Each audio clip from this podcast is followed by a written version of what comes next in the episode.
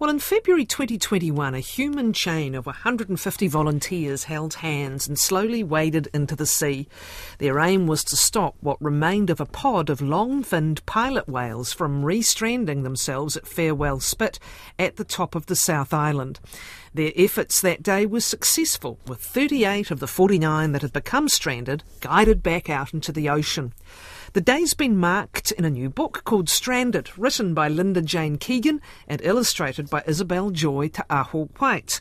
It tells the story from the point of view of one of the stranded whales and includes useful panels of information about whales and how to help them in a stranding. Linda and Isabel are with us now. Kia ora korua. Lovely to talk. Welcome. Kia ora. Hello, Catherine. Thanks for having me. So, Linda, this, I think, began with a personal experience for you. Can you tell us what happened? Yes, that's right. So, I'm in the uh, Project Jonah volunteer database. I did their training um, quite a few years ago. So, I got a text saying um, there's a stranding happening, stand by, get your stuff together. Um, and I headed out there, and there was um, a lot of people already there. And um, yeah, I just joined in and started helping out. And what was your experience of it?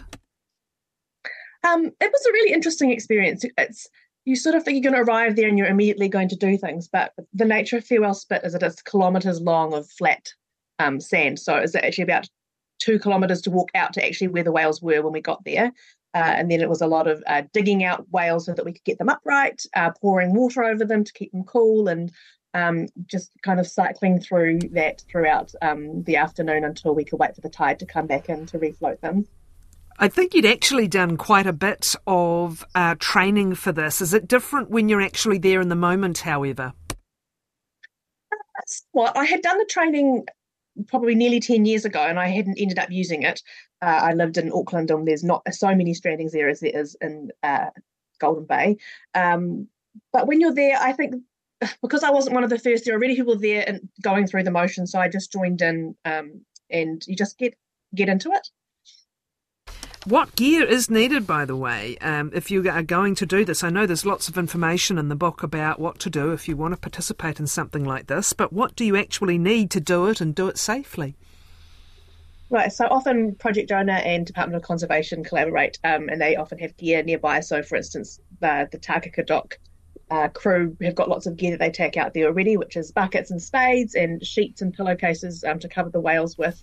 Um, but if you were going to a stranding or you were the first one there, those are things you would grab as well as stuff for yourself. So you can't go into the water um, unless you're wearing a wetsuit to, to take the whales out, and um, just warm clothing and changes of clothes, sun hats, sunglasses, um, food and things um, to look after yourself. It's no good you also needing help once you're out there as well.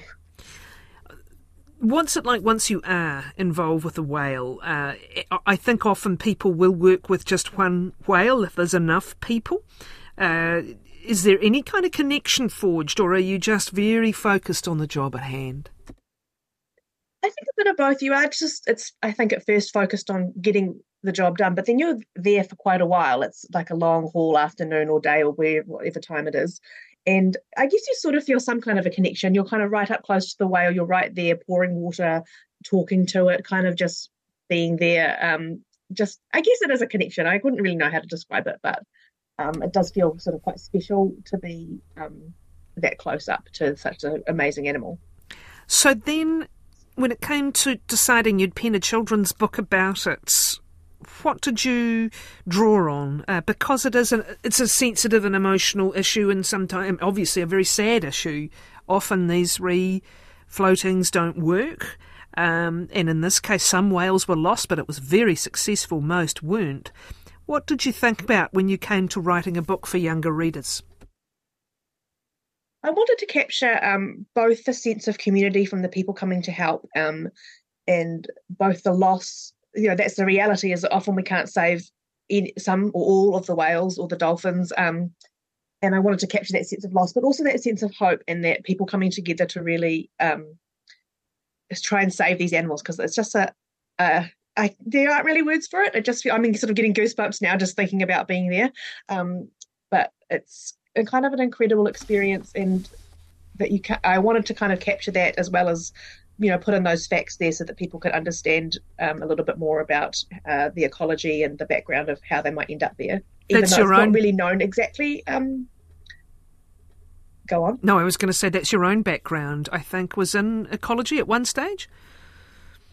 Yes, yeah, so um, I studied ecology. Um, that's sort of where I had heard about. I think Project Drum. I'm not even sure where I first heard about them, but um, you know, some of my university lecturers were quite heavily involved in um, cetacean research. So I don't know if that's where I first heard of it, but um, yeah, that's uh, my personal interest and um, study background. Yes. What unfolds in the story? Uh, so we start with um, a pod of whales swimming and catching fish, um, and then realizing that they are um, getting close to the sea floor and that the tide's going out. So it's from the perspective um, of one of these pilot whales, and they realize they're stranded, and the tide goes out, and they're all um, stuck on the beach. And then people come and start helping them. Uh, and then I kind of went through the stranding as it happened um, in reality, where actually it didn't all just happen in one day. And the first day we had to wait for the tide and we refloated some. Um, but the next day, quite a few had restranded um, because it takes them quite a long time to reorient themselves to being um, floating again. Uh, so it was, um, I think, a three day affair for the whole thing. And often they'll head out and then come back in again. What happened in this case? Um, in this case, well, what they try and do, and that's as you uh, mentioned earlier about all the holding hands and standing um, in the water, that's to try and prevent them when you refloat from coming back in. Um, but I think in this case, they just weren't ready to head back out. They were still getting their balance back, maybe still reconnecting um, with the other whales in the pod. Um, so some of them just didn't go. They just didn't go anywhere, and they restranded just from where we had sort of floated them out to. Um, you'll remind me what you asked now. Sorry. Oh, just just what unfolded. Did they did they come back, or uh, as we said, most did in time head out successfully to sea? Yes, yes. So um, after that first night, quite a few restranded, and then we refloated. They well, I wasn't there the second day, but they were refloated, um, and most of them, um, as you mentioned earlier, went out, and then we had a few losses from from the beginning and on throughout the throughout the time. Isabel Joyta White is our other guest. She is the illustrator. Thank you, uh, Linda. Uh, Isabel is the illustrator. How did you come to this project, Isabel?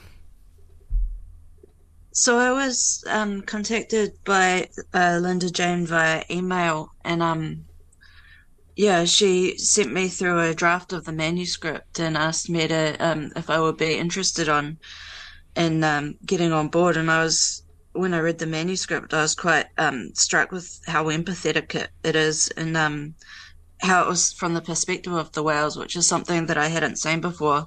So yeah, on reading it, I was very keen um, to be on board, and then we started the process of uh, getting in touch with the publisher, um, with Bateman Books, and um, yeah, um, the process just moved on from there, and it, it, it, was one of those projects that just felt really um, good from start to finish, and we were um, always in, in contact over the duration of the project.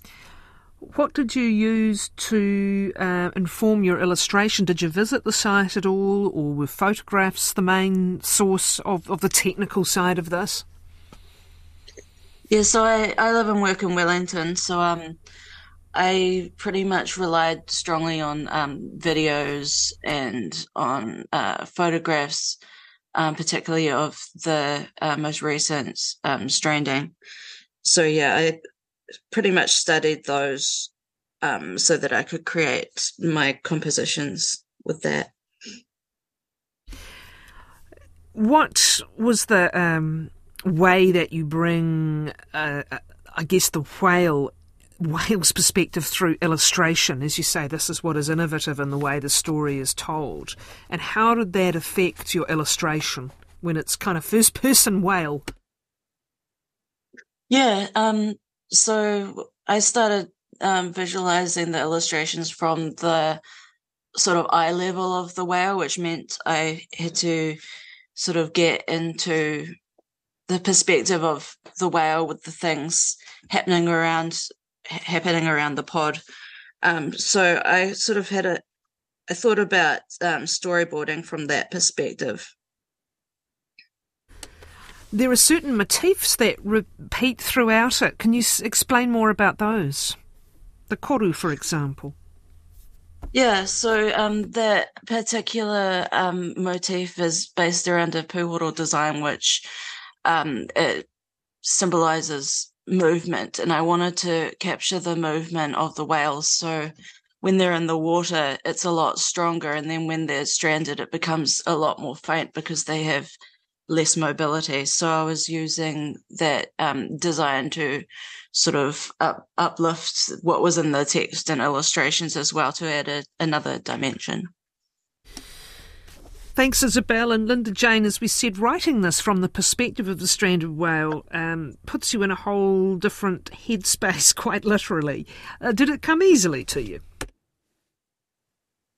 Um, that's a good question. I think I just, having spent such a long day out there with them, I kind of just tried to imagine what it would be like. I mean, I, had, I guess had a lot of time to think while we were out there for a whole day, um, being close up with them and pouring the water and doing all of that um, trying to imagine what it might be like. Yeah, I guess, I mean, yeah, I, I mean, it is, of course, just coming from the imagination, but um, I mean, whales and other cetaceans are all incredibly intelligent animals, and it's, um, I hope that it captures the idea of what it might be like for them. Uh, animals are always a wonderful uh, topic for young readers. I know you've had another book at least uh, focusing on this case, uh, cheeky and naughty penguins. I recall my colleague Charlotte Cox reported on the penguin in the sushi shop. I think if it's the same one in uh, in Wellington, is it? Yes, that's right. Um, so that is based on those um, little korora uh, nesting under the sushi shop in downtown Wellington, which I thought um, naturally lended itself to um, a children's picture book. Thank you both, Linda Jane Keegan and Isabel Joy Te Aho White. And the new book is called Stranded.